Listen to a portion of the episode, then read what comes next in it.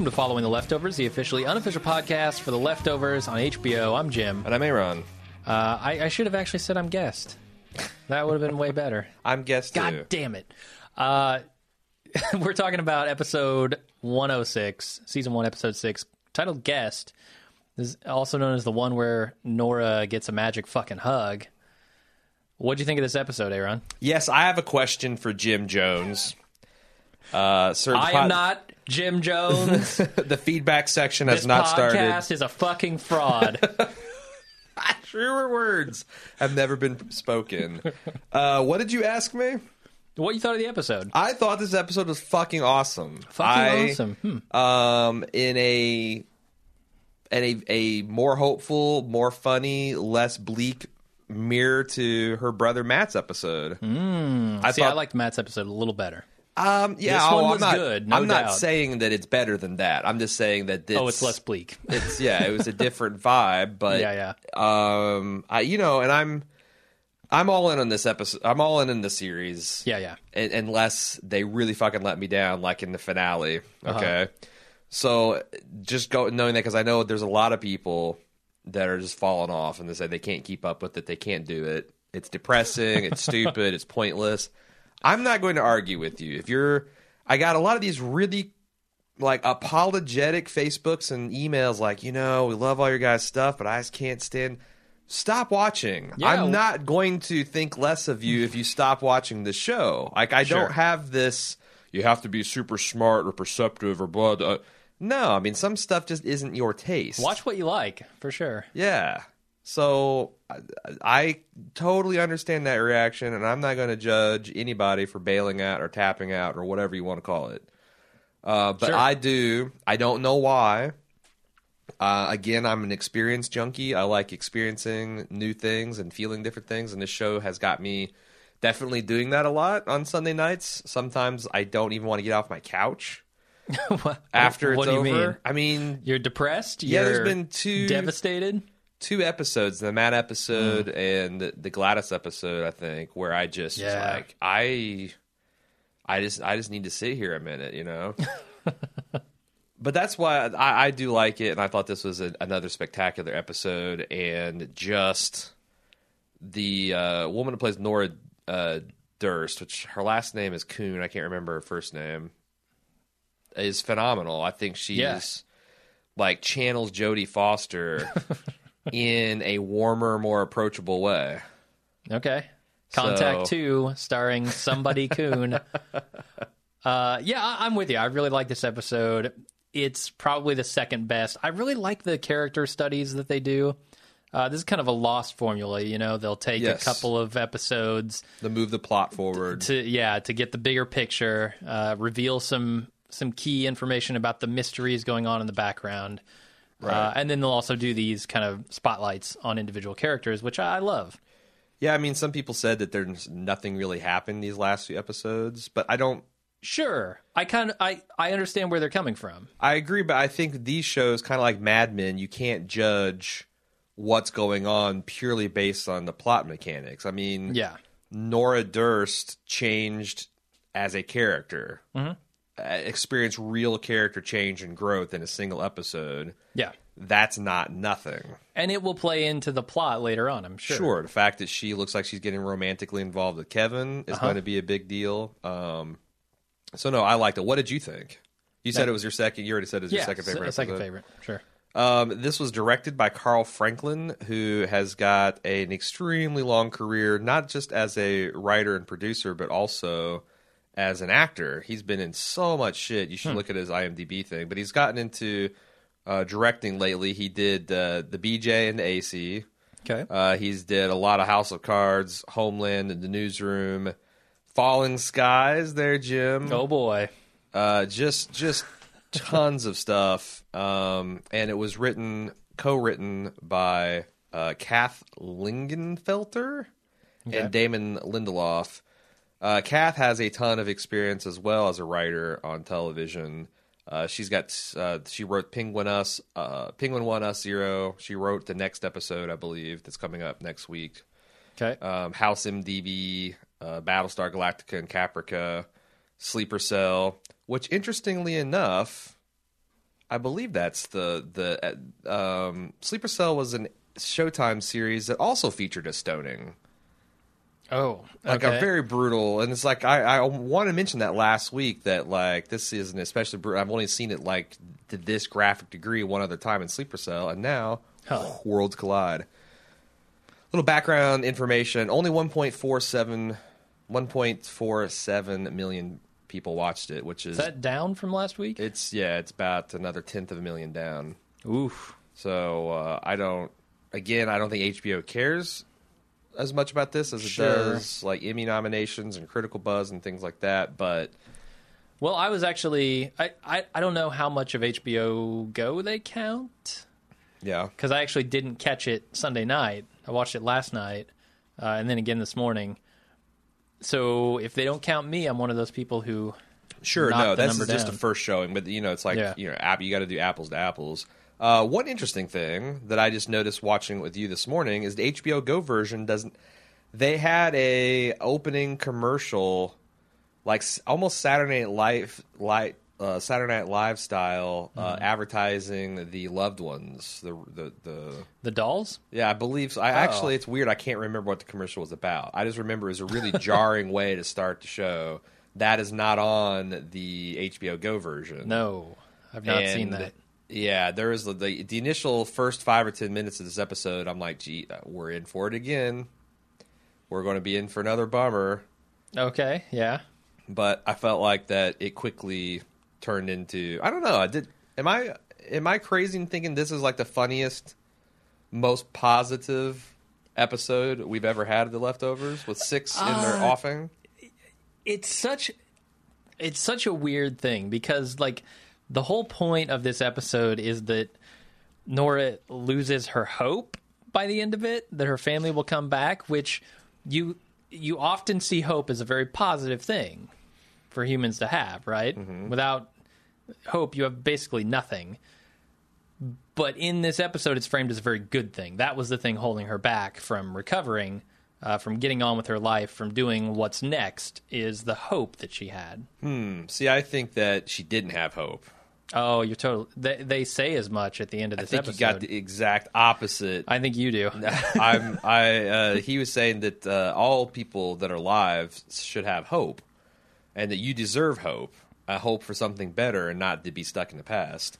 That's how I interpreted his his actions. You're saying she that well if you look at the beginning of the episode where she's got the, the paper towel holder from Yeah, the sure. last day and she's still buying cereal and milk for her kids I don't think she's hoping, hoping that they'll gonna come back, I don't think so. oh i think so I t- totally disagree. I think she's stuck in that loss, and she she is afraid to stop feeling sad because that would somehow dishonor her memories. That she doesn't want to forget this, and that was her big. Yeah, I up. agree with that. The last thing that was the hold up for the Holy Wayne is that I don't want to forget these people.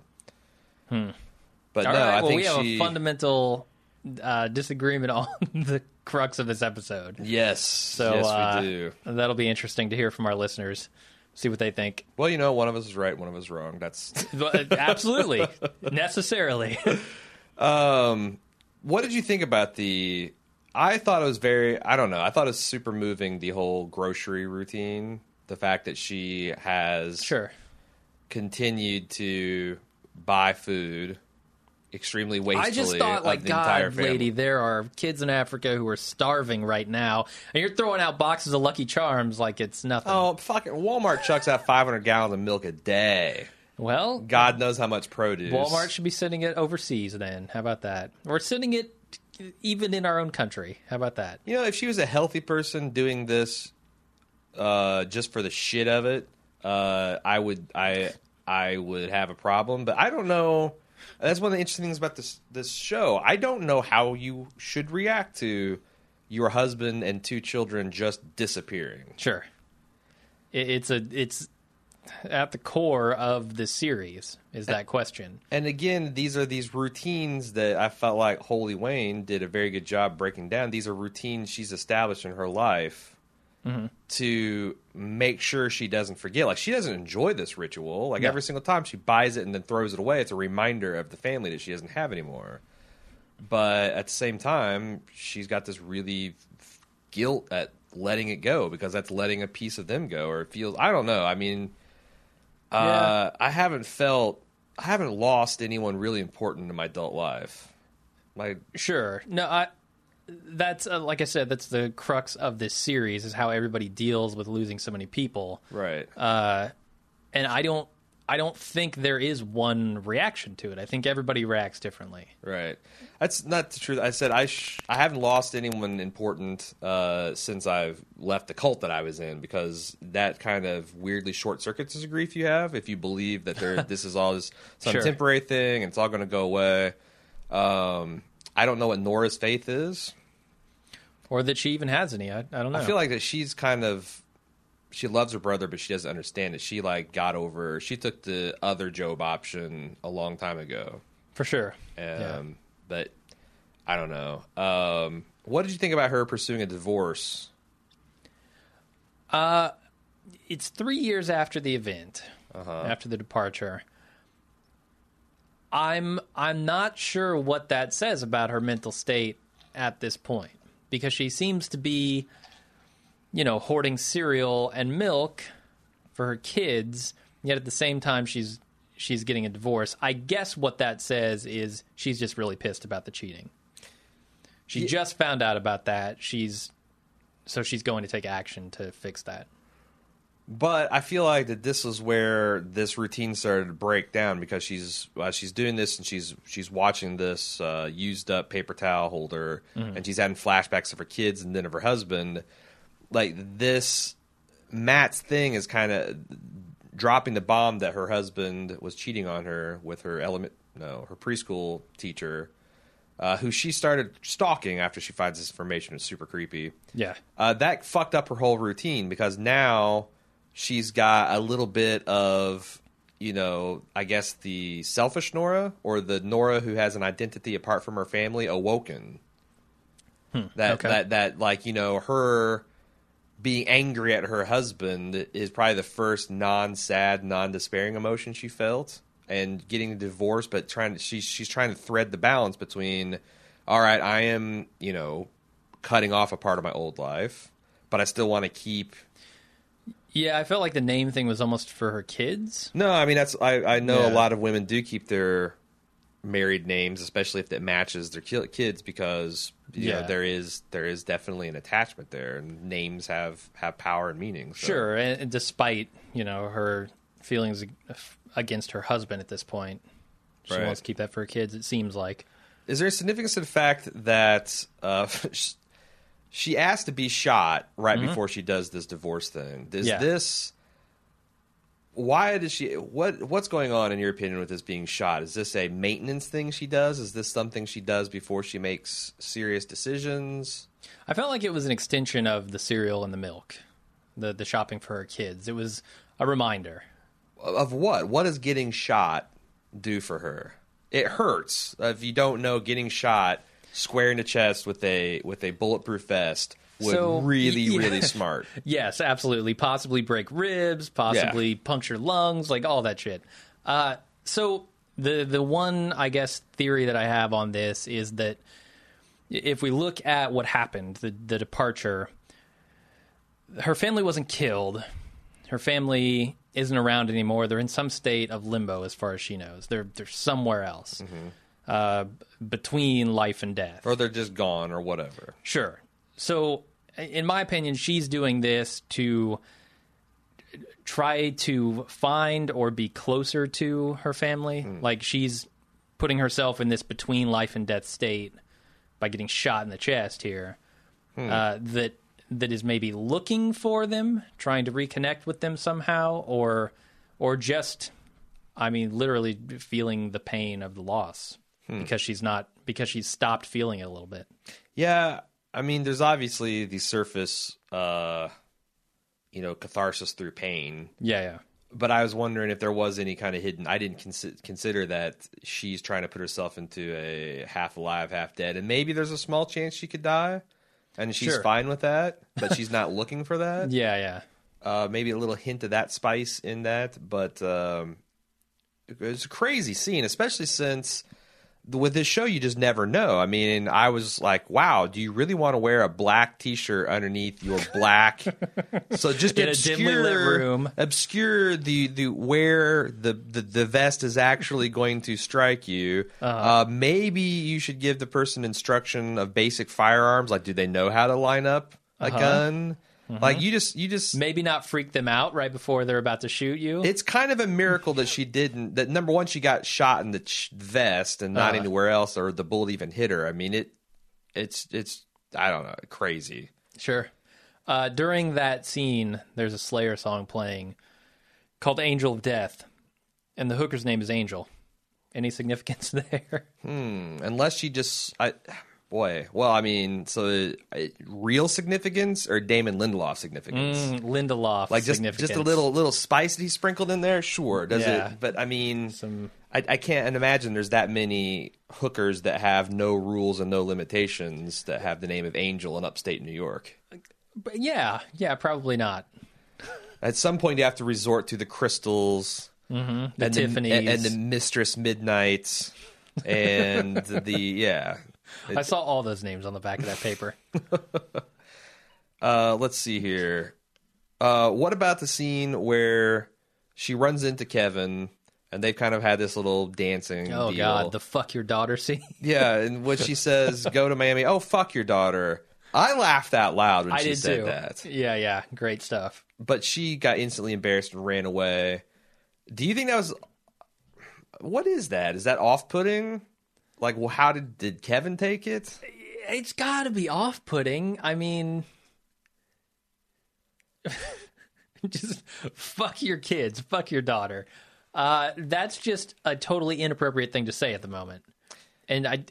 And she realizes it after the fact, but I'm wondering why she said it in the first place. Well, f- okay, her- what what is her mental state? She's just come out of the room from getting, Getting a, a divorce. divorce.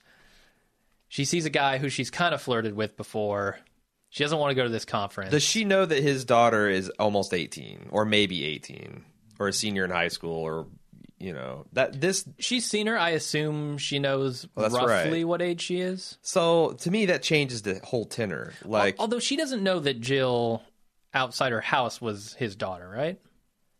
Well, no, God, no, I wouldn't think so. So maybe she doesn't. so she know. doesn't know his daughter. If she knew yeah. that he had a teenage daughter, an elder, an older teenage daughter, I don't know that this is offensive because I could see Hmm. someone like, "Oh, fuck your daughter," not like literally, "Who cares about her?" But like, come on, really, this is a bullshit excuse. Your daughter's 18 years old. Does she, you know? Uh-huh. But yeah, not knowing that, I think it's just more like she gets.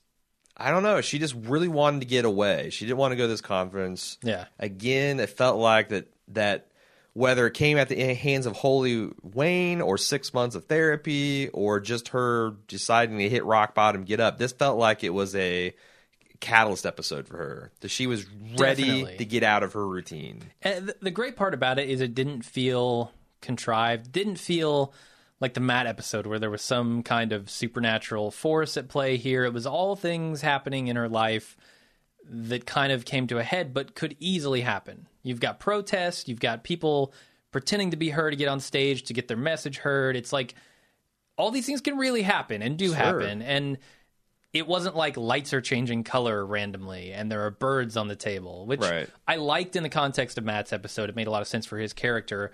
But here it's kind of the opposite. And she's kind of the opposite in her mindset, too. Did you know that? So someone emailed me, and I've I've lost it in compiling the notes, and I wasn't even going to think about talking about it. So you just mentioned a changing lights. Did you know the last episode when Oh, yeah, yeah. Matt was in the car with him, and they're on the way to see Gladys's body, and he's like, "Oh fuck!" and he slammed on the brakes. that the yeah. light went, yeah, Kevin. The light went right from green to red with no yellow. Yep. I meant to talk about that and I totally spaced it. Which to me says light is broken, not signed from God. Was it the same light? I think so. Oh, Yeah. I think okay. it was the same light. All right, because the other thing, if it wasn't the same light, Ah, okay. Matt kind of had this wry smile, and then he said something that could arguably inc- be incredibly revealing to the case. Hmm. I, if Matt took that as a sign from God, I wonder if that makes it a little bit more sinister about his involvement with Gladys's death or lack thereof. Hmm. That that's like Yeah, God I- saying it's it's okay. You can be a little, you can let your guard down around this guy, or maybe he's going to try to recruit him, or Yeah. I, I don't know. That that's an interesting question that I hadn't thought about because I just assumed same light, Okay, broken light. that's a good. Th- that's also a good theory. I did not consider I, that. I like so both of those. There's a reason you got two man podcast. if we need like a 50 man podcast, we'd get every perspective. well, that's where the listeners come in. okay, perfect. So, uh, what were we talking about before we got this? Oh, um, question 121. Yeah, yeah, yeah. I was prepared to have to wait a lot longer than a single episode to have this mystery cleared up. I'm like, oh Sure. god, is this something I'm going to have to wait four or five episodes? Mm-hmm. But ask and answered, same uh, episode. What do you make of the fact that she had a 100% ratio and then did not? I thought it was pretty obvious, but there was a lot of confusion on Facebook and in email and forums. Sure. So I think there are two possibilities here. Uh, the first one is that she is emoting somehow to these people and doesn't realize it, Yeah. and that they don't feel comfortable answering no when she's giving off such clear signals that she believes they are in a better place. right. Um, so everyone answers yes. The second possibility, I think they have just started videotaping these things. Um, How do you why do you say that? I, because the guy says something, her her boss says something about we have to videotape now. Like after he tells her about her hundred percent yes rate. Uh, I, I can't remember exactly what he says, but it made me think that they may have may have just started videotaping. Plus, I've never seen the recorder before. No, that was definitely set up in the ep- episode where um, Jill was. was. fucking with her. Okay, well, never mind. I, I don't think that's a possibility. I was gonna say that she could have just been marking them. Oh, okay. She, she could have just marked it zero, but uh, not possible if they're taping it. Well, I, they could have just started that, but it's been at least three months that they've been doing it, so you'd think they Sure. would have a. I think he was more like warning her, like, "Don't make me go to the tape if you're been fucking with the answers." Okay. Yeah, But- so she was probably just emoting. I think that's the clear implication, and the fact that she's let go of that sadness allows people to now say, Yeah. you know, and it's something on a subconscious level. Mm-hmm. Um, I really, you talk about the realism of these conferences, and I've never been to conferences that's been uh, picketed. Actually, that's not true because I've been. Mm-hmm. Oh, I've God. been to a few Jehovah's Witnesses con- uh, conferences that was Oh. picketed by anti Jehovah's Witnesses Sure. which is always an interesting. By the way, that so does not work. You are if you if you're considering counter protesting a religious group, it just gives them a giant god boner. Yeah. No, that's true. Like I I feel like other than cracking skulls and ignoring them, there's nothing you can do to these Fred Phelps people for the same reason. Because the more people to show up and counter protest, the bigger their god boner gets. Yeah. Um, but anyway, I have been to a lot of work conferences, and the way the vet vibe they gave, and the the you know the way the hotels are set up, and the registration, and the whole process was just so eerily accurate. uh, it was kind of funny in a satire way, Uh-huh. but I loved all of the kooks out front. Yeah, yeah. You had kind Pope of like guy. your 911 or what would you call it, the 10 10 4 or 10 12? What's The, uh, oh, 14th. Uh, 10 14 yeah, 10, truthers. Uh, you got the guilty remnant handing out fake hand grenades. That is unsettling, man. A guy rolls up, stuffs something into your hand, and pulls a pin, and you look down and you're holding a what you could potentially be a live grenade. That's the thing. I again Do you let go of it? with this show being what it is, Uh huh. her dropping that on the sidewalk, I was 50-50 about okay, I could see an explosion here, or they could just cut scenes. So th- there's a guy before she drops hers. There's another guy who says like "fuck you guys" or something, and then throws his to the ground. So she knows it's not going to blow up. Oh, But we didn't know that until we saw that guy. right, yeah, no, Neither did she. So that's fucking frightening. yeah, and it's kind of. And what do you do? Just hold the thing until like you get to a cop and say here. like you just- have to. Yeah, But, but then you you roll up to the police with a live grenade in your hand, and they're like, Well, I mean, I don't think I That's think scary. throwing a potentially live grenade onto Yes. a, a, a busy sidewalk is a profound act of nihilism. Yeah, although uh, I don't know, a lot of those people probably deserve it. They're the ones handing out the grenades, right? Yeah, I don't know. Certainly that guy who did it. maybe he was a uh, a, a veteran of some war and he knows what a live grenade feels like. I imagine a Mm, maybe. live versus dummy gr- uh, grenade f- would feel differently. Maybe that weigh differently. Kind of like blank ammunition does not weigh the same as real ammunition. What was that? The guilty remnant handing out those? I th- he's all in white. Because he's and, And and the two people that the guy who throws it to the ground is standing next to are Mm-hmm. guilty remnant. They're smoking. They're in white. No, I, I thought that they there's interesting guys. There's guys wearing like denim muumuus. Did you see them? No. Yeah, man. There's these guys wearing. Wait, uh, wait. What's wrong with the denim moo Have I been dressing wrong all these years? I would think it would be sweaty. That's Probably. the thing yeah. I'm thinking, and heavy. So that, there's an interesting implication there, right? The grenade says anytime now. Mm-hmm. Uh, it's being handed out by the GR. What is their plan? What they've got something bigger in the works, obviously. I don't know, but where's the uh where's the the pilot from Airplane when you need it? You know, Right. the guy to run the cult gauntlet, and he just left, right, throwing elbows. uh, what's that guy's name? Greg Grunberg, is that who you're talking about? No, it was like Robert Stackhouse, or he he was uh, did all the unsolved mysteries. And he Oh, did. Uh, Uh, he I also don't know his he name. also played the Kevin Costner role from from uh, the Untouchables. Oh my god! I can't fucking remember anything. I remember that, My no. my head has been turned to mush. I've got no references. We should That- just that's what the show will do to you, man. we should just move on. Uh, Snore picks up her badge, and someone's lays the groundwork for her to be impostered. Hmm. Again, with this show, you never, when you're watching it, you never can tell whether she's just overreacting and losing her mind, or Yeah. whether you know, did she really? Uh, when hotel security got her, one of the big questions I had is, did she lose her mind and fuck up the bar and not even remember it? sure, when she was drinking, she was on drugs. She could have definitely done that. I was questioning it too. Uh, what did you think about her? Mustache man, by the way, serious mustache on that guy. He looked a lot like uh, Ben Stiller's character from yeah, yeah. for Happy Gilmore. Happy Gilmore. Now you will leave the hotel. I don't remember him that. Um. Anyway, what do you think of the uh, the altercation she had with the quote unquote heartless bitch? Oh, oh, in the bathroom. Uh, I mean, it was just. It seemed to me like it was to show that she hasn't changed at all. Right? Yeah, but I also got the like, isn't it an incredibly bad idea to have these legacy folks at a convention that is around? Like, isn't it an incredibly idea bad idea to have Nora working for the Department of Sudden Departures, the DSD? Mm, yeah. because she's got emotion. For we know for a fact that it's compromising her work because at least one question was 100% positive until she got wholly hugged. Yeah. Uh, so it's compromising her work. She's getting in altercations with people that are there at the conference trying to do exactly what they're supposed to be doing, which is finding. I don't know. I mean, it seems like that they're a, a large part of this industry is kind of vampiric or vulture like. Some of it, yeah. And I, but there again, the guys pitch about the loved ones. It's very self satisfied, you know, self. It makes a lot of sense. I mean, like she says, it's a very good pitch. I, Yeah. I, I think there's a valid point to providing closure for people. Something that they can bury that resembles their loved ones.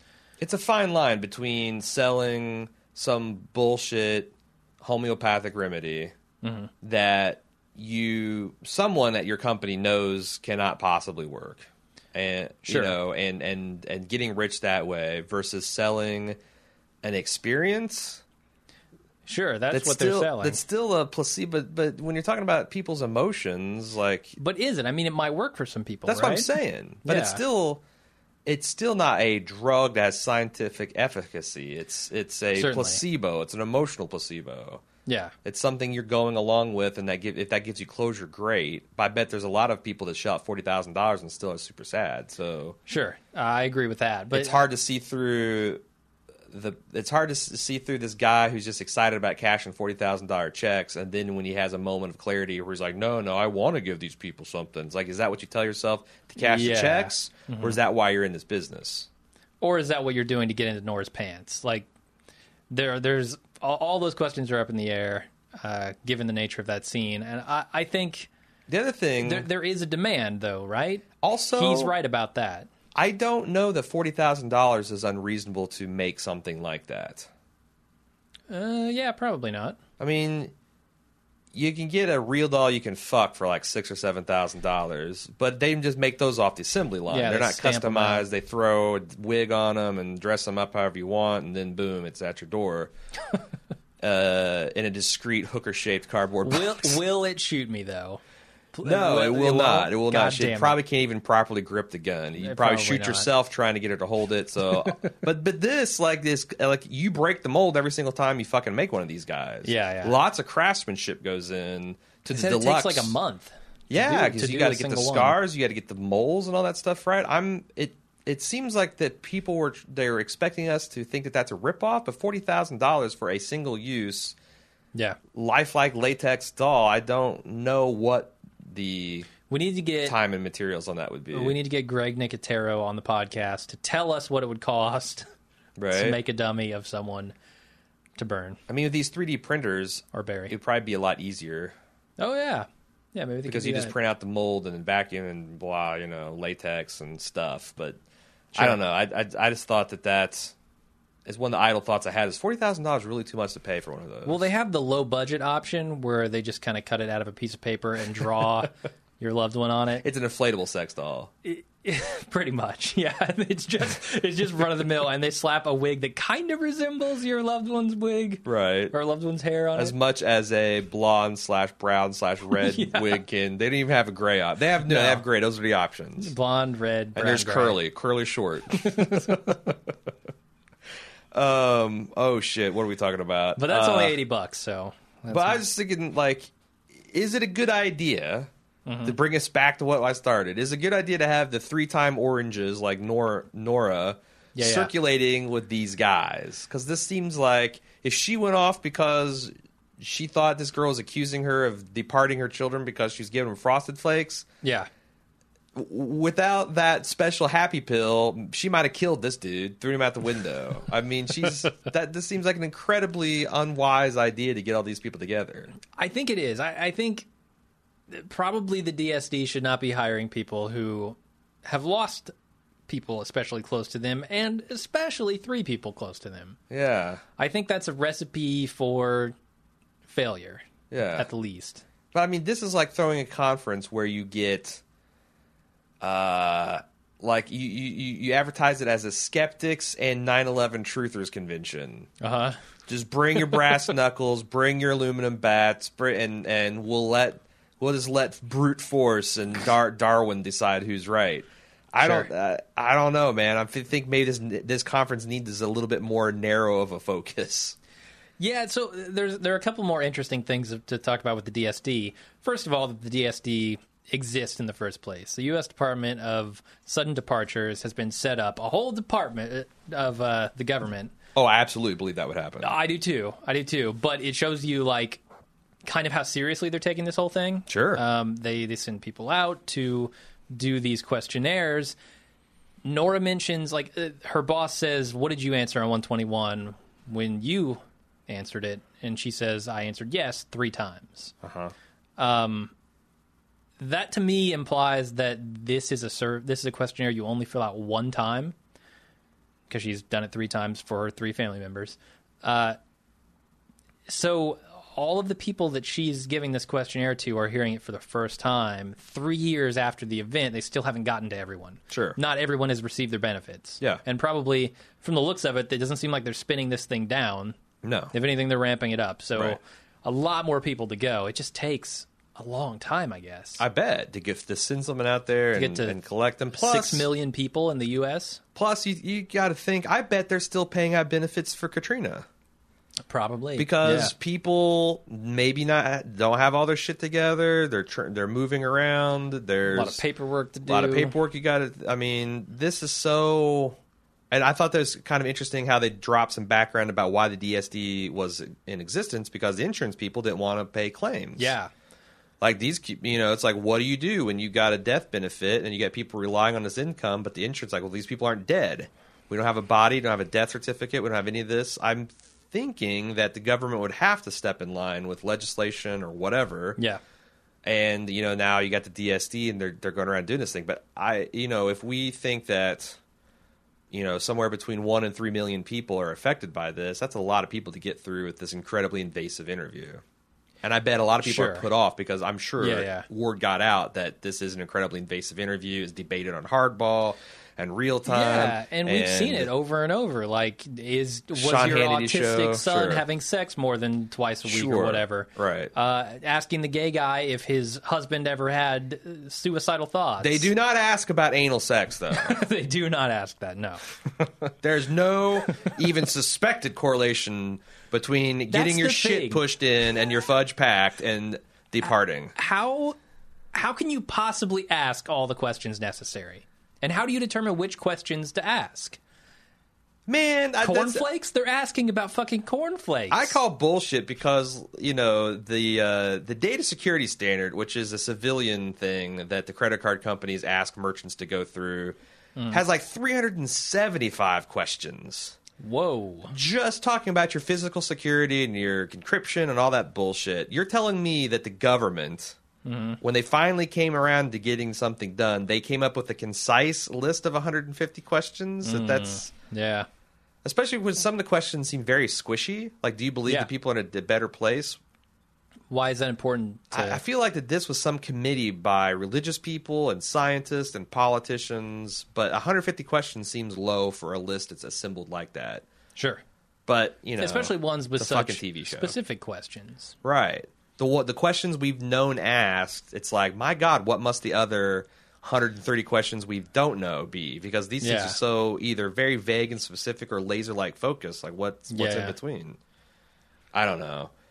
Um, we already talked about so much of this stuff. Uh, The hotel. Okay, so a lot of people in email and on Facebook called bullshit about the hotel security Gestapo routine. They're like, "Oh, this hotel would have had uh, would have had camera footage and would have had this or that and the other, and this no way they would have kicked the person out with any kind of verification." I might be inclined to believe, except for I have a very close personal friend who this almost exact thing happened to, and it went down exactly the way it's shown in this episode. Beating on your door at four in the morning, you wake up like you're and you're in your underwear, and they're like, uh, one of them says, "Wait here." Another guy bush, brushes past you, start throwing all your shit in the bag, and they're carting you out the door without any kind of explanation other than you know you were you were you were cited as someone when causing a disturbance blah blah blah in my buddy's case they fucked up the floor number Oh. they were there to get like 7-eleven and they got 8-11 and they profusely the next because he called and free like drinks? No well that's the thing is like these fucking security dudes there was no like seeing the hotel manager. There was it was just like uh, we're not listening to a fucking thing you say. And if you don't if you if you resist in any way we're going to have cops here in 30 seconds and you can go to the you can go to the clink instead of another hotel. Uh-huh. and it was a big fucking mess for him to straighten out. And the the, the hotel eventually uh, got word because I think that there was further complaints about the activities going on in the Ah, room, yeah, and they're like, "Oh wait, kicked out the wrong Oh, guy." we fucked up. But no, I totally believe that Mm-hmm. that could go down judge jury execution style. Sounds like it, yeah. So I'll, I'll buy into that. I think that's true. They probably do have security camera. I think people vastly underestimate how good people's security cameras are. I mean, it might still be a valid point that uh, I I don't know. She's got roughly the same color hair as Nora. When we finally saw her, yeah, like Yeah. Mm-hmm. if you think about a security camera and footage and a woman, it would have to be the right bar, angle. Yeah. And if it's if it's like the IR security, everything looks like negative image and weird, and she just throwing a bottle. I mean, Nora looks enough like that woman that I don't think they Yeah. would give a shit, especially since they had her name. Sure. Apparently, the other thing I think feeding into this is they implied that there's been incidents like this in the conference before because this Previous is a fucking uh, inexplicably volatile mix of people to get together. Uh-huh. So it's like they put everybody on notice. So this is like a zero tolerance for bullshit kind of thing. yeah. Uh, anyway, we talked about that and the fact that another genius thing about this episode is you really do believe at any time anything can happen. So I was totally prepared for them to show up and her seat to be empty. And what Yeah. would that mean? Or the fact that the they she, she showed up and there was an imposter there. I thought that was super interesting. Sure. And I was wondering at that point, what's she going to say? Why is she taking her name? What's going on here? Makes perfect sense, though, in Yeah. retrospect, that she's a protester. Right. And she was probably going to try to do a more subtle job of throwing shade Yeah, at the thing, but then, you know, she had to get all of her stuff out in one big go. Some of the things she talked about was the uh, things, the questionnaires being incinerated at the government facility. That's clearly bullshit. Uh, Well, okay, so there are two options here. Yes. One is that the they, they're not being incinerated and they're in fact being cataloged and analyzed. Right. Uh, because we know they are. Yeah. We know for a fact they are because they analyze Nora's responses. They're looking at these things, certainly. Um, the other option is that they are actually being burnt after being databased. Or someone, I saw someone on Reddit, I think, had the theory that this is like your typical conspiracy theory deal where they're taking a bunch of real evidence, but they're t- Yeah. drawing wrong Faulty conclusions. conclusions. Sure. For example, they could be seeing the incinerators of the bodies going. Yes. and this thing goes to all this facilities and they don't think you know they're not thinking they're just burning the bodies left and right Yeah. they're actually cataloging the questions but they're burning the bodies Mm-hmm. prop you know so and what's interesting about this particular conspiracy wonder. theory is there is an actual conspiracy apparently unless kevin is not a reliable narrator that governments the government's willing to just go in and snatch people up and make Yeah. them disappear So, that, of course, that conversation on the phone is still in question. sure We don't really know if it happened. Uh, th- what about the possibility that they're cremating these body doubles and that Gladys What? was slipped in there? To what end I don't know. Plus, she was fucked up and butt bloodied and all that. It wasn't like a real doll. Bur-. Oh, that's right. She was. Yeah, yeah. the other thing about it looked is really that disgusting. it could be because it looked like that there were investigators taking pictures and doing all this cataloging in the background. Maybe they're just Yeah. burning the cult victims because that's a standard operation. They're not. Yeah, the government doesn't give a shit about the cult. In fact, they're part. They're actually victimizing cults themselves. So they're just you know Sure. like you go in or were you a victim of a cult crime? Oh, we're going to catalog you and make sure we have all these bloody shirts to wave. Oh, you're a cult. You're a cult member who was a victim. Shove them in the furnace. Shove them in the furnace, boys. yeah, that could be it. Uh, they they make a big deal about how many cults there are springing up. I mean, and that- you can. the prophet's dilemma uh, speech that's going on at the conference yeah. uh, has a lot of significance to it as far as the greater world here. Yeah, and I feel like that the gauntlet that she had to run was a great real life example of, you know, showing Sure. and not telling that like look, look, you can see them. you can see all the things are going. Uh, Um man, so let's talk about the whole sequence that led up to her meeting Holy Wayne. okay. She's in the bar and the bar is letting her drink for free. Boom. How far do you think she could push that? Like, could she slap a bellboy? could she take a shit in the water fountain? At what point they're like, you know, Yeah, despite yeah. all that's happened, we still want to renege. Look, we fucked up, but whoo. Yeah, Oh, we can't allow you're this. pushing it, lady. You're pushing it. I, I don't know. I don't know the point at which. I mean, shitting on the bar, for sure. That's No, a health violation. There's Yeah, right. you got to get her out of there at that point. Mm. If she threw another bottle at the mirror, But on the other hand, a hotel throwing out a three-time legacy mom who Mm, not works for the PR.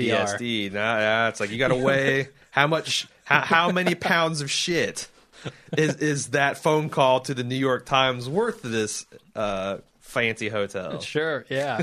I would say the answer is not zero pounds of shit. No, no. Depends on how much shit and where it's placed.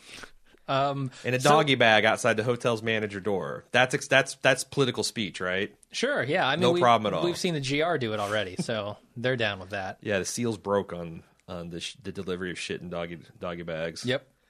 Uh, so she talks to Johansson. Uh huh. I forget his first name. Scarlet. Scarlett Johansson, uh, and is kind of offended at the fact that he thinks he knows what's next, and that he is a fraud because Right. he's not actually sad. Yeah. Uh, we know, of course, at the, by the end of this, that he has had a magic fucking hug Uh huh. from Wayne. Uh, I, I that certainly has to change her opinion of him by the end of it, right? Okay, that's a complicated question because you had a guy who wasn't a fraud, met a person who took the pain away, then wrote a self help book that is fraudulent and is now. I mean, this story he's telling. I mean, is he trying to help people? Because you'd think if he's trying to help people, he'd be like, "You got to need to see this Holy Wayne guy." If he's, but he seems like he's trying to make a More buck. of a cash in. Yeah. But he also has a tra- genuine tragedy in some of the stuff he's trying to say, like his eight year old. You know, it's it's kind of a little too slick in the blonde uh, loved ones pusher kind of way, and you can almost feel the glad handing begin, and you know the the fact that he's trying to push this book. I I don't know how to answer that. Is he a fraud? Is he genuine? Is he somewhere in between? Yeah, it's it's a re- it's a difficult question to answer. Uh, he it feels like he just needs to set up a referral program with Wayne. Look, everybody who comes to you from my book, uh, give me a hundred bucks out of your thousand, Right. and we're good.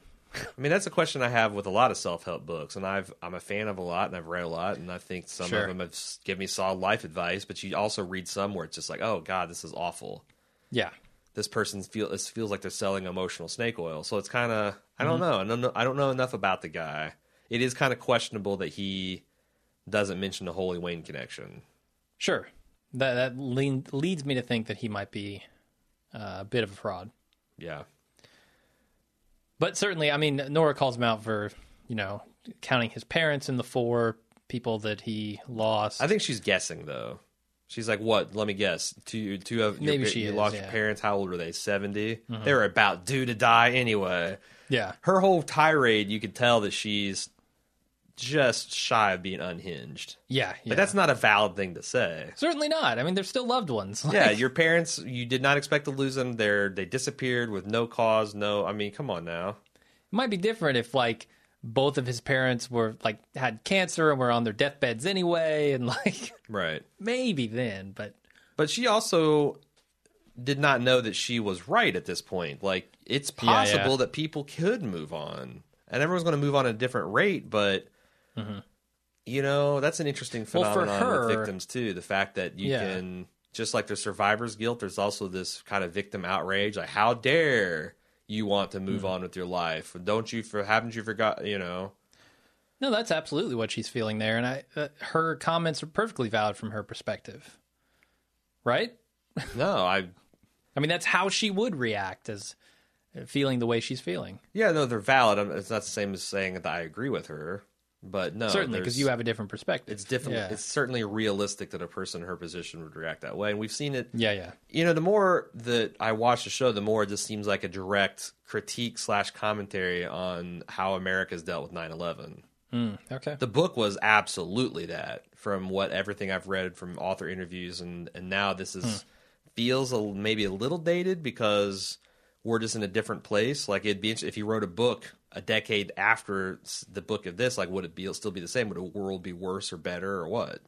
Yeah, it's a good question. I mean, uh, after he had his magic fucking hug, he obviously did know what's next, right? He gets over it and he goes on with his life. He writes a book and cashes in. Well, I don't think everyone could do that, but At what point, when you're meeting Holy Wayne, do you nope out of this transaction?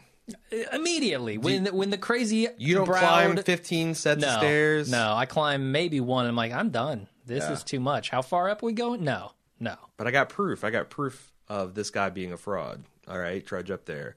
Uh, you're met with this twenty-something California Valley guy Uh-huh. who says, "Hey, you give us a thousand dollars. I'm already out. I'm Also- out there too. Here's a laptop you know nothing about. Please Uh-huh. input your secure credentials." Okay, I'm out again. And now your life is stolen Uh, I'm out when he shows me the broken windows surrounding the shitty curtain. with the black Like, I'm- felt I'm curtain. out. All you got to do is walk through here and find out what happened to. I mean, yeah, come on, man. I wouldn't do this for someone trying to get me to see a Bigfoot frozen in a block of ice. Yeah. No it's way. somewhat amazing that she went that anyone goes through that process. Yeah, yeah. I don't. I don't know what would ever convince me to do that.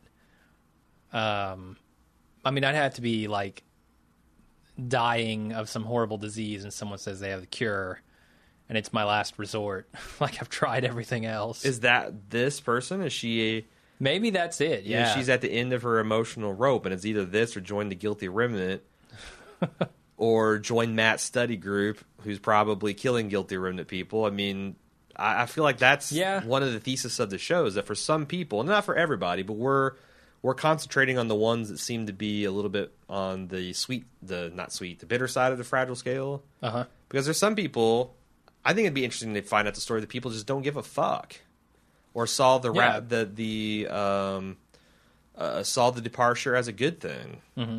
You know, uh, but we're concentrating on people that just are having no ability to cope with this whatsoever. It's the more dramatic way to go. Certainly. I think there's at least, there's room for to tell one person's story. I think so. Yeah.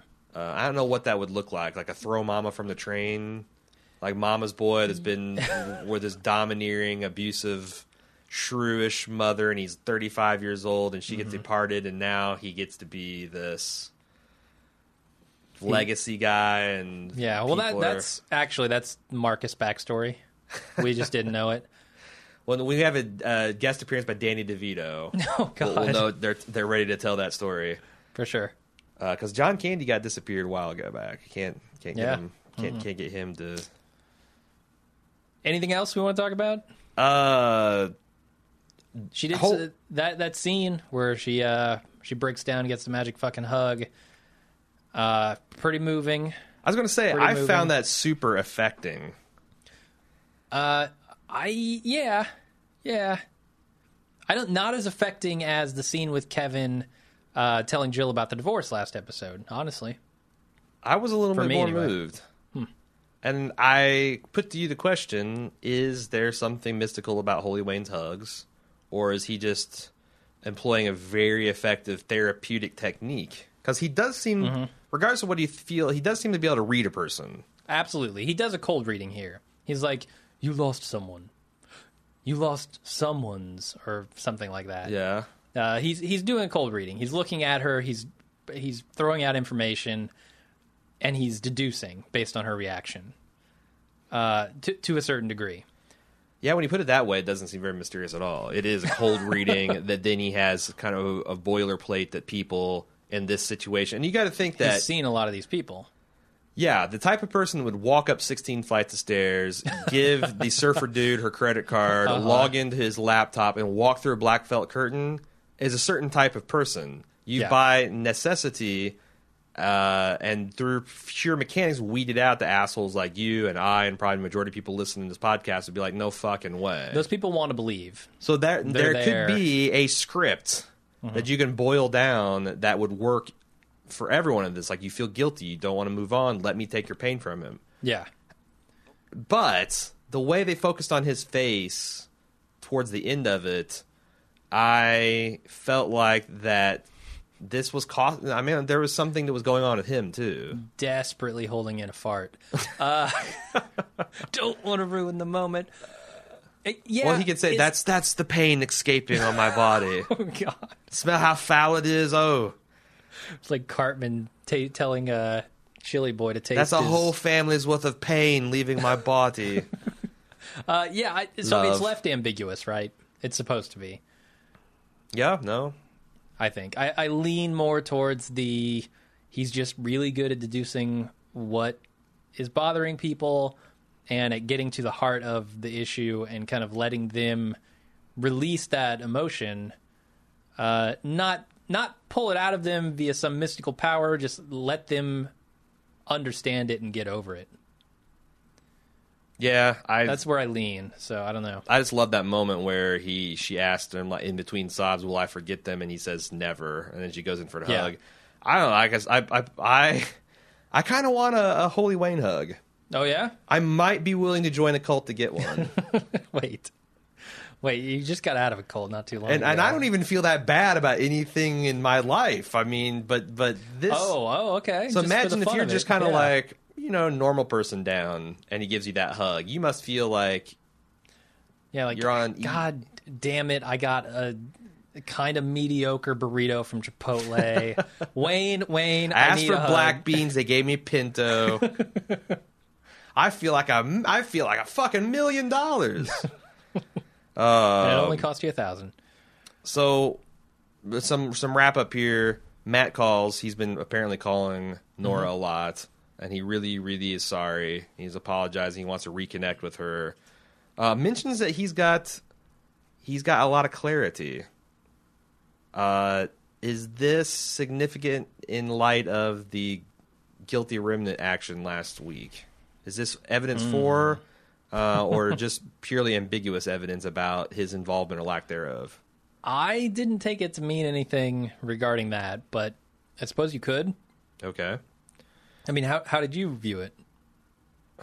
I just thought it was a fairly innocuous phone call from her brother who was trying to get back into the family here and Well- apologize for what he'd done. No, I'm in full on sifting the the the pebbles for the flake of gold mode. Sure. So no, I was Love it. trying, and that's the problem is that these things could be taken. You could take it as oh. This guy is feeling this way because he's got he's now the the church was a boat anchor and now he's able to do a lot more and he's able to focus on the people he's got this Bible study group and you know concentrate on saving these guilty remnant rather or you could take it that no he now knows what he must do. He must destroy the guilty remnant. Yeah. uh, cleanse the earth of the you know they And can he's building an army. they can either come back to life or they can meet, they can die for real. I don't know. Yeah, I, I don't I don't really see that as a problem with this series. I think that's the one of the best parts about it. uh, Kevin shows up and looks like they're going to be romantically involved He looks like a stereotypical cop. he does He's got well fucking he's the best looking aviators. cop I've ever seen Well, of course, yeah. But he's wearing the aviators. He's he's decked out too. This is not like some just half-assed uniform. He's in full stars and everything, man. well you know he's got it a all. good impression no he's not in full dress I mean he was in full No, dress no, at not the- quite. Yeah. at the at the Heroes Day parade.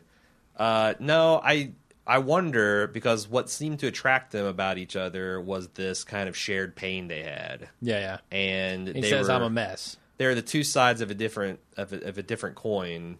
Um, and I think something appealed to her about him and vice versa. Mm-hmm. Now that she's been wholly hugged, I I wonder what their relationship is going to look like, or if they'll even have one. It'll be you know go out to dinner and then that's it. He warns her in this episode that he's a mess. Sure. That's got to be significant to future interactions between them. Uh, either he's they're going to turn out uh, they're going to find out that they're completely incompatible now at this point, uh, or she could potentially introduce him to Wayne. I don't know that she knows where Yeah, I he wonder- would be after that. I wonder if that's going to be the point where because he's like all this fuck all this cult business, and she's going to Yeah. give him some evidence that no, no, it actually can work, and that somehow Sure. that'll tie his son back into this. Mm-hmm. Yeah, and, and I wonder, like, is Wayne connected to the guilty remnant in any way? What will I don't know that there's anything clear there. How will this affect his relationship with Jill if Yeah. he does start dating? Because that's kind of been a little thaw in that. Yeah, especially considering you know his wife wasn't departed. His wife just left for the guilty remnant. Well, they are officially divorced now. They, this, yeah, certainly. Uh, but I'm sure Jill still feels a little bitter about what happened with her parents. Certainly, and that's when. And anytime you're resuming relationships after a divorce, that's the first thing you got to think about is how are the kids going to be affected. Yeah, I mean, you got to live your life, but you got to also do what you got to do to protect them from Mm-hmm. uh, as much as you can from sudden swings or yeah. No, I think behavior. Nora's change of heart makes that relationship significantly more interesting. sure. Okay, uh, and can you imagine if she comes in preaching, uh, you know, sunshine? Because the other thing is, like, Jill knows about the gun, Oh yeah, yeah, she does. and I, I feel like that there's going to, and she's going to be all sunshine and kitten rainbows, and there's going to be some She knows about the kids' reactions there. CDs in her car and the stale Skittles as well, which so that she's holding some kind of And Jill's the kind of idiot that would blurt out the fact that, oh yeah, we Yeah, broke yeah. in your car and we're super creepy and cruel and the way teenagers can be, and right in front of a family dinner maybe, or sure. yeah, it's yeah, it's probably going to go interesting places. I hope so. Shall we get to some feedback? Yeah, let's do it. But first, we'll pay some bills. Hey, if you like what we're doing here at baldmove.com, please consider helping us out in one of the variety uh, of the following ways. Uh, one, go to subbable.com slash baldmove and uh, check out our pitch there and see how you can exchange your money for uh, us continuing our efforts and also some Bald Move memorabilia and custom content opportunities. We actually just recorded a custom podcast uh, for a man named Michael who had us watch Waking Life, the 2001 Richard Linklater film. It's a beast. It's a beast. We talked 55 minutes of dreams and sig- significance of them and what we thought of the movie. Uh, check that out. See how you can get your favorite thing, the bald move treatment. Uh, I don't know if that's good or bad, but it is what it is.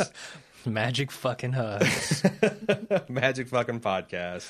Uh, you can also uh, go to amazon.baldmove.com. It's just like going to amazon.com, except for if you use amazon.baldmove.com, you inject a little bit of love with every one of your transactions. Cost you nothing except for $1,000 per podcast. It costs you nothing, and it just sends us what. And, you know, some people, like, they're always email me. It's like, you know, how much, you know, is this really worth it? How much do you get? We get, like, well over a third of our operating capital from people using that link. Yeah, yeah. It's no joke when enough people use it. And also, It it's helps. not about the size of the ticket.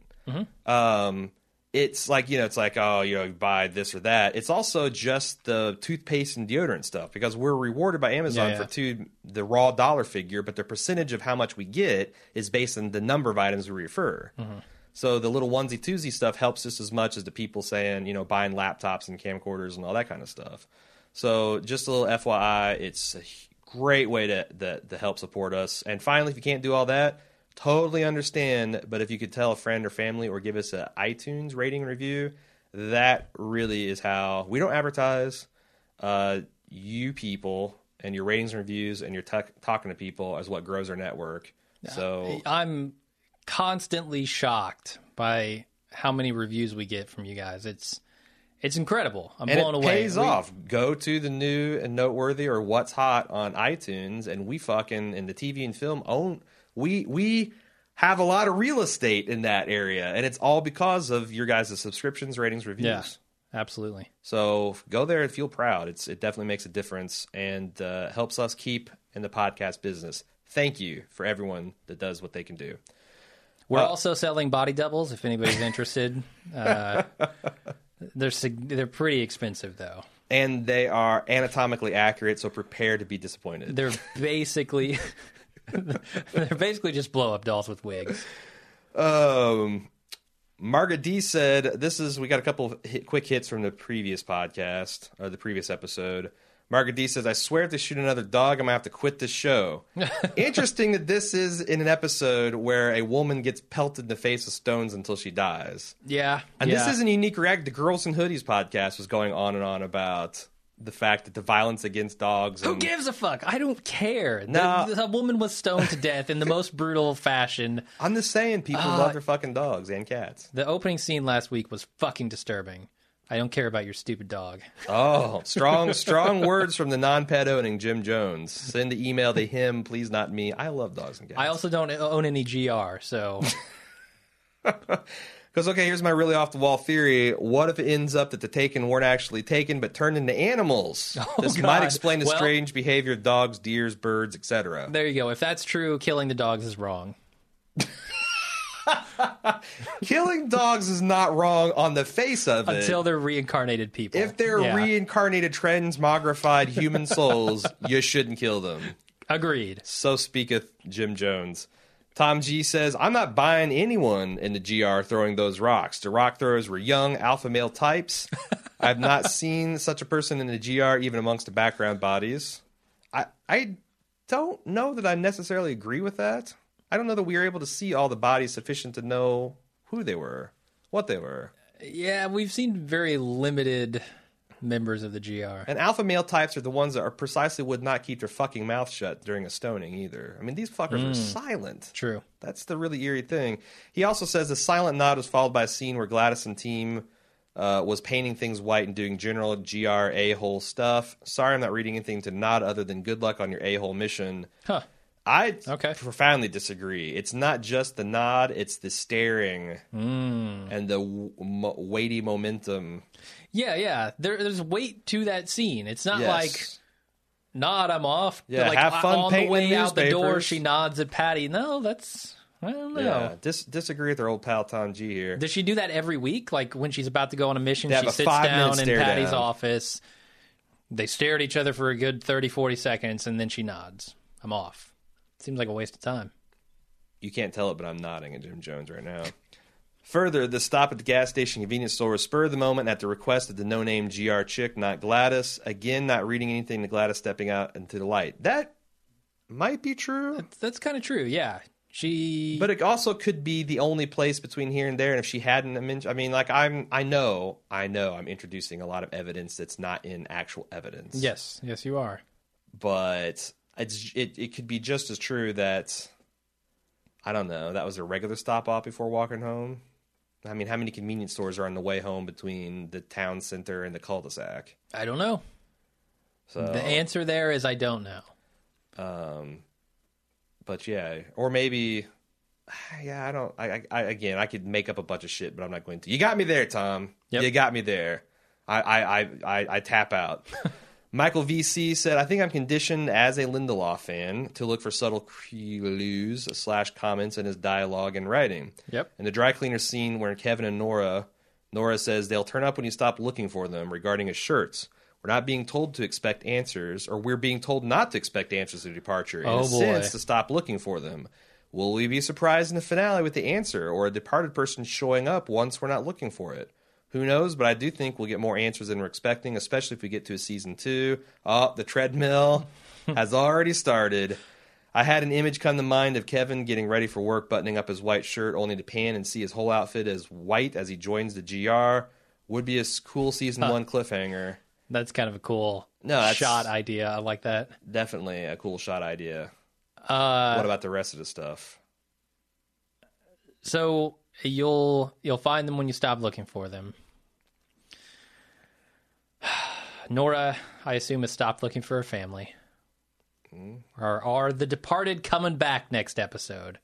Well, you know, and like I'll throw some food, uh, some f- feed on the fire, some fuel on the fire. Okay. The judge specifically said, "You do, you are aware that if the departed returns, this will still be legally binding." Oh shit. So that's two references in a in a row. Of you could possibly see that as a warning of Especially if you think that she's trying to find her family by shooting, getting shot in the chest. It's also very Job esque that if you Ah, yeah, if you yeah. survive this trial, your family is restored to you, oh man, they're coming back next week. I can't wait. I can't wait. which would be especially cruel for Matt because he wouldn't get his his his, her, his wife was collateral damage. Oh yeah, yeah. Uh, I could see. I mean, Ouch. I don't. Here's the, I mean, my only thing to caution you, Michael VC, and everybody else that's engaging this kind of speculation is don't confuse what you think would be cool or what you think is going to be awesome with what Damon Lindelof has in mind. Because I think that's where you really get fucked. When you build Yeah, yeah. this canon A in your head Uh-huh. that that you spend a lot of time investing into, and then you're disappointed when when you actually get with the story that they're wanting to tell because you've Yeah, yeah. Um, and I see that happen a lot.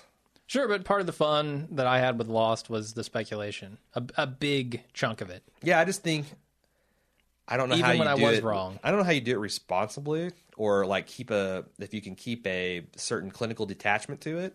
Uh, yeah, I think you have to when you're speculating. Just say, "Oh, wouldn't it be interesting if they did this?" Uh, well, they're probably not going to do that. Okay, Mona B said, "I'm late, but what about this theory? What if Patty planned to have Gladys killed, but she didn't tell Gladys? What if she told Gladys the plan was to kill the other girl?" I find it a little hard to think someone would agree Hmm. to be stoned to death. This is obviously something fishy on the GR's end about how it all went down. What do you think of that? That's interesting. Gladys was a patsy. Yeah, I mean, I I had the theory that you know she wanted Gladys out of the way for some reason, as either punishment or some bigger plan. Uh, I I could see that going down the way it was, the way it went down. The only question is, I don't know that we'll ever know the details of that. I don't think we'll ever have a flashback to the memo pad conversation. So Yeah, well, there's clearly something bigger coming with the GR. Maybe we'll Sure. know once that is revealed. I think, I think it's a reasonable expectation to get a definitive answer on who killed, at least what faction killed Gladys. Yeah. but the detail of whether it was a uh, a sacrificial moment or whether it was an inadvertent sacrifice or whether she thought she was killing someone instead of being killed. I don't know that we'll ever get the answer for that. But Okay. we'll see. Uh, Kevin H said, "If you want to make everything you do twice as sad, just hum the piano music from the show. I just had the most depressing put the sheets on the bed of my life." Oh God. And if you want to make everything uh, a little more '90s, just sing that "Hey Now" Hey song. now, hey now. Uh, Joanne said, I'm having trouble reconciling what this show is trying to do overall. At first, I thought it was because I was overlaying my own expectations on it like I did a True Detective. Yeah, Um, but I think this show is somehow masterfully creating a frustratingly nihilistic pacing to the plot, which is agonizing for me to watch, but fits perfectly with what they're trying to accomplish. What I mean is this someone or everyone seems to agree the character centric episodes are where the show shines, but everything else seems to have this slow burn moving towards some undefined point. Mm-hmm. But everything that's been getting set up so far hasn't paid off because that's how life works most of the time. Shit happens, and that's the end of it. Doesn't mean nothing. Matt loses his church to the local cult. In any other show, this would be the central plot point, and we'd visit for weeks from a variety of angles with all kinds of dramatic, made for TV conflicts. But in the real world, people lose their homes and businesses every day, and that's the end of it. Maybe I'm thinking too hard, but the rhythmic tension of this show is starting to drive me crazy, and not in a bad way. yeah. No, I'm with him. It's it's a little frustrating, but I think I'm hoping it will pay off in the end. I, I don't think television is particularly known for not paying things off, just saying, "Eh, fuck it, that's reality." Uh, so I don't know if they'll go that route. Um, but I, I think you're right. It's a little frustrating watching it, and maybe this will be a better season to binge watch when it's over. Well, what if nothing comes of Matt losing his church, or the thing that comes of it It's is not that the end of the world, yeah. he starts a he starts a Bible study group and Sure. finds contentment in that, and reconciles with his sister, and that's his story. That, that I feel like there's a lot of people that will be fucking pissed, huh. but I don't know, and I might even be one of them, but I don't know that's a valid reaction to have because it is kind of cool to every once in a while just have a, a, a an incredible thing happen to somebody. Yeah. but that's not a catalyst in them being a hero or a villain. It's just one of the weird things that like you know It's just life. you find out at people at cocktail parties are like no fucking way you know Yeah, and it kind of depends on what you think about the significance of all the signs that Matt sees. Right? Is that is that a miracle? Are there some forces behind it that are guiding him, or is it just pure coincidence and that's life? all good questions Jim Jones. Okay. Uh, Michael VC does a little bit of double dipping and says, I thought this was really cool that we saw the older man with the w- long white beard three times. The first time he was talking to the bald man that brings people to Wayne. Then we see him crying in an elevator. And last we see him walking down the street happy and polite. oh, didn't even notice that. Yeah, the third time it was him when he kind of gave the tilt of the tip of the cap to Nora as she was walking past him to do her uh, whore's bath in the Kinko bathroom. Okay, cool. Uh, he clearly got a Wayne hug too, and I like how subtly that was presented. Also, do you guys make anything of the voicemail Matt leaves Nora at the end of the episode? He says, I've made some changes in my life. I see things more clearly now. I wonder what he means here. We actually talked about that for Uh, free. Before we move on from uh, the bearded guy and the bald guy, All right. There's a lot of profiteering going on here, right? At this conference. I mean, Marcus is there to sell shit. Everyone is there to sell shit or be sold to. That's why you show Uh, Well, up kind of. I mean, the, the, the I don't know what the profit the prophet's dilemma guy is doing Uh-huh, there. uh Nora's clearly there for the government, not to sell anything. She's just there to keep abreast on the uh, the uh, the situation. if I had to guess, I'd say the profits guy is trying to sell some sort of consulting service to government agencies or Could be. Cer- certainly could be. Uh, but you also see, you know, the ball guy there is just there to recruit for Wayne's thousand dollar hugs. sure. So a lot of people are just like that lends a little more credence to the idea that Wayne is just cashing in on this uh, desire to feel better, All desire right. to move on. He's surely cashing in, but to what end? That's like saying the grateful or the the guilty remnant are cashing in by making off everyone's life savings and physical possessions. Yes, but I don't think that's why they're doing it. I think Holy Wayne. And Yeah, interesting, he mentioned yet again that I've seen my own death and it's coming for me soon. I, He's what I'm got saying is some all kind of people, apocalyptic thing going. Yeah, I, I agree. There's probably more to his motivations, but to show it in relation to all these other people who are also trying to sell things, um, it seems like that cast him in a more suspicious light Hmm. as far as his motives. Yeah, uh, or he's just trying. You know, he just lost his Unless you- compound, and Unless you take Marcus seriously with his "I just want to help people; they deserve this." no, I feel like that's. I feel like both things can be true. And as far as these Yeah. conferences, Okay. everyone that goes is either a horror or a John, or Yeah. m- sometimes both. But yeah, that's that's why you go to these things. Um, let's see. Oh, he said also found as interesting Michael VC uh, that Holy Wayne was able to read uh, Nora pretty quickly, but back in episode two, he tried to hug it out with Tom. Tom wouldn't let him, and Wayne said something like, "You're the one motherfucker I can't figure out." that is pretty interesting. Uh-huh. That maybe Wayne's hug only works in so much that he can accurately diagnose the source of your pain. Which could say that it's all just a psychological trick. Exactly. Yeah. It's more evidence for that. Uh, Barry C said, "Amazing episode. It gets better all the time. Carrie Coon has fast become the best character and best actor in the show. That is Nora. Previous winner is Mr. Eccleston. Uh, were it not for the fact that they arranged a date, I actually would have bet against her hooking up with Kevin. I think she was attracted to something, someone who had an affair like her husband, as a way of keeping the pain, as was alluded to by Wayne. But now she's in a better place mentally. I would have figured she just didn't need to fuck Kevin. That said, it's HBO." I'd be fine right now if we never got a definitive spiritual answer as to what happened. Was it God or aliens? But I find it much more interesting to see how society adapts in this situation with no answers available to them.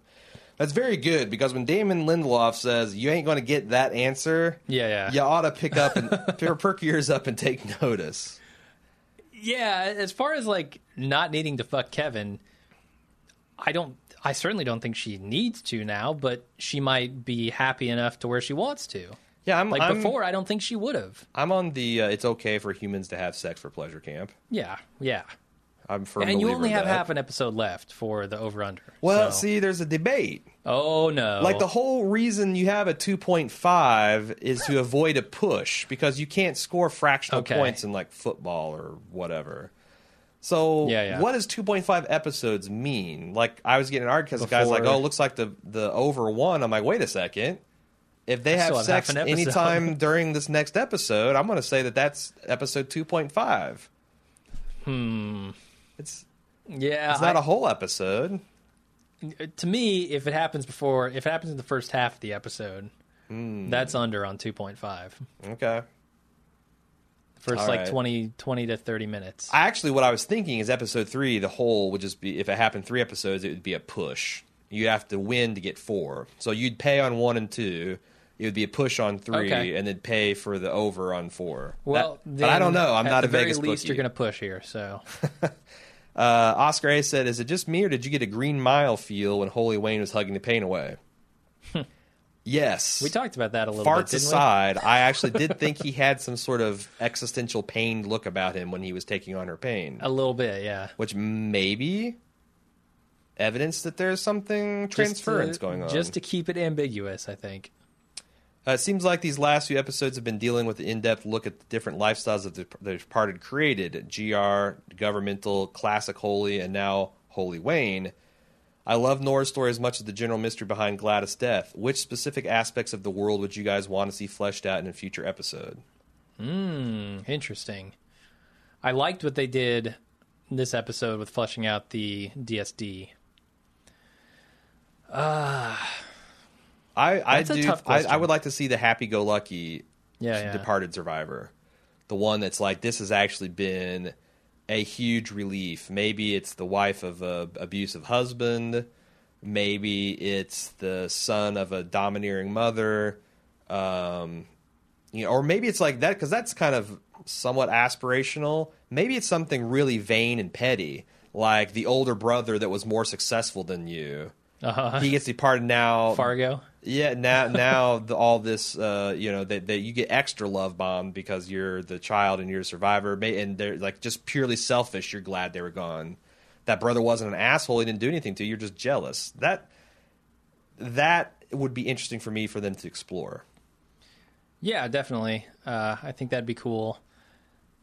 Uh, I'm I, I'm kind of curious, like how they fill the gap in population. I mean, two percent. I, I know our unemployment rate is higher than that, but you got to assume a lot of those people were skilled uh, and trained to do a very specific thing. how do they fill in those gaps? The controversial government program to poke holes in one out of every hundred condoms and one out of every one out of every hundred birth control packs, sugar pills.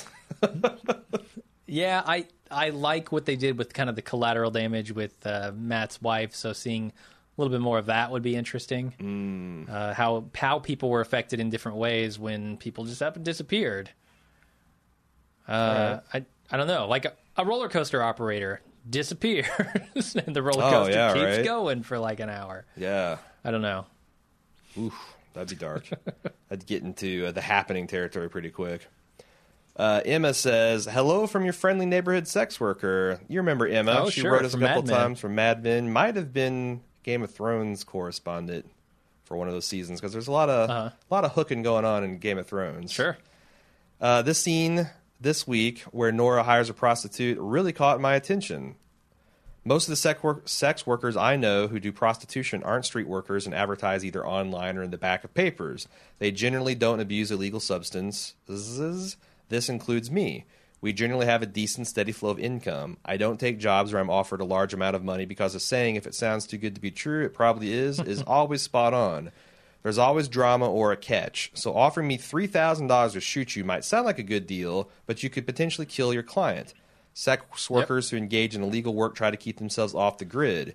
You can't pay you can pay us to kick you in the nuts or call you names, but we won't do anything that could get us in trouble. And it's not like Angel was even wearing gloves.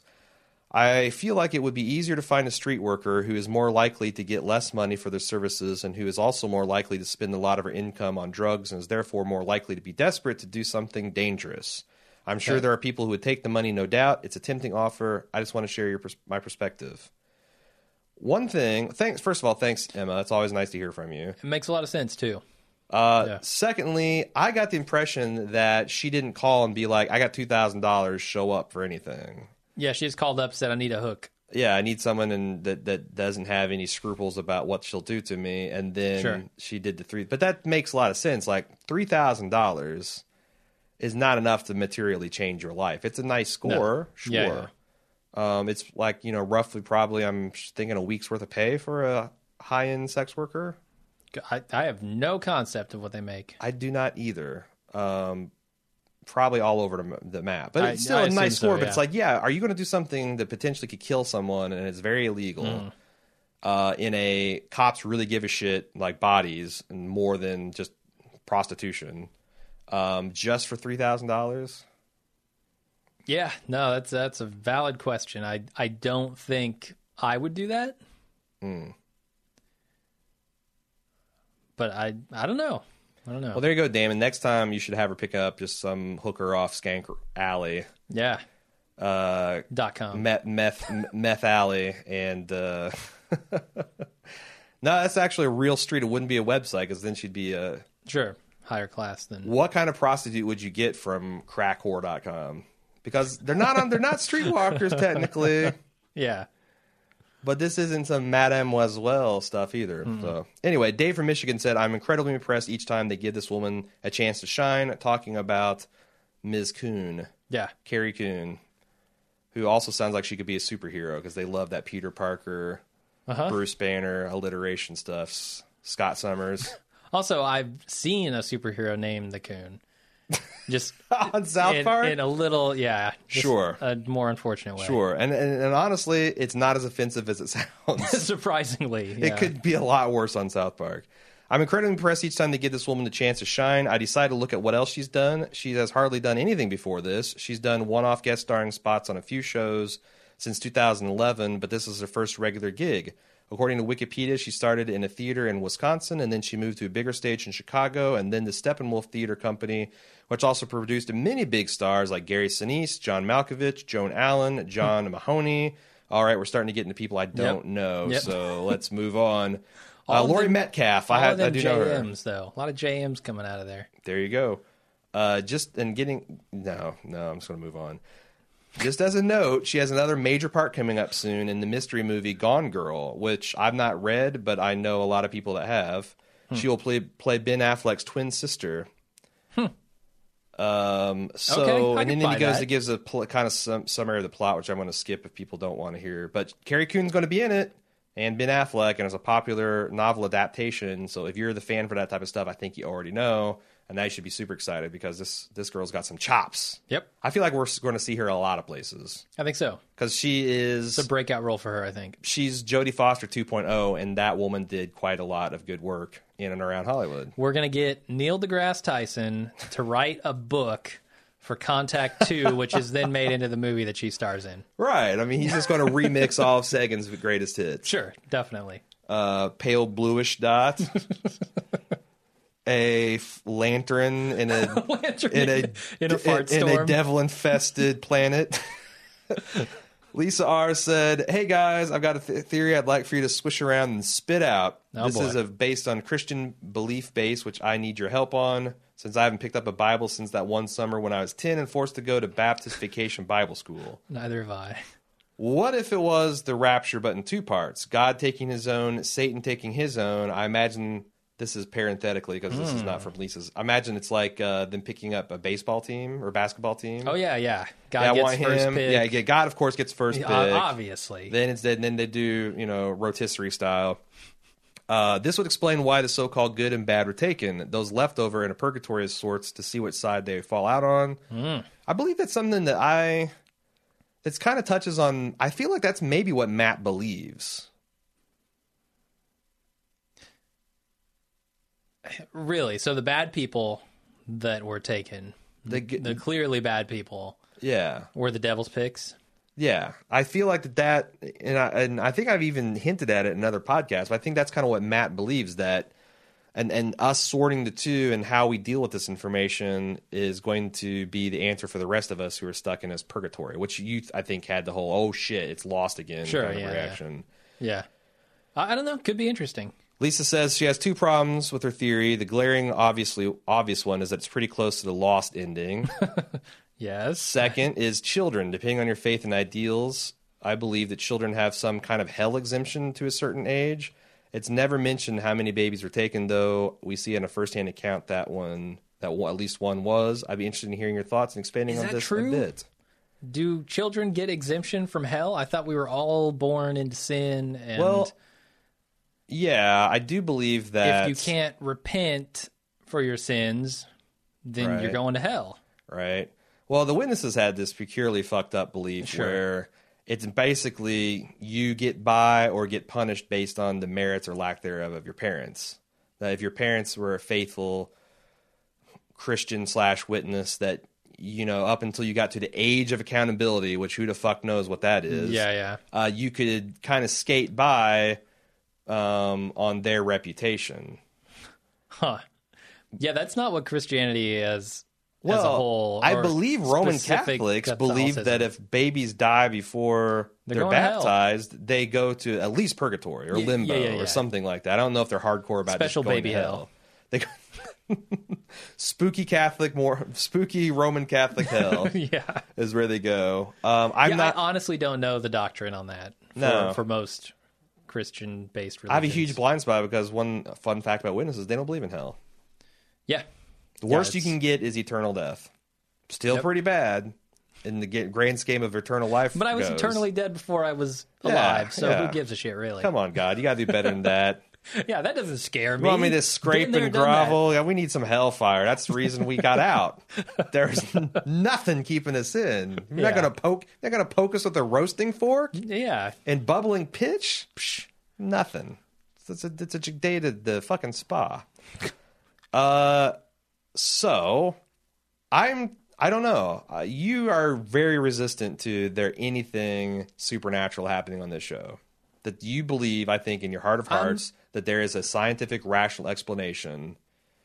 no, no, no, no. I, I think I'm being Did you catch one of the here. things that the woman that was raving uh, when she's getting taken away uh, and, and, and posturing Nora Durst? Is that she was Oh. saying about the Israeli research into plasma weapons that can disintegrate target people? humans from outer space, and yeah, I did. She's a fucking lunatic. Okay.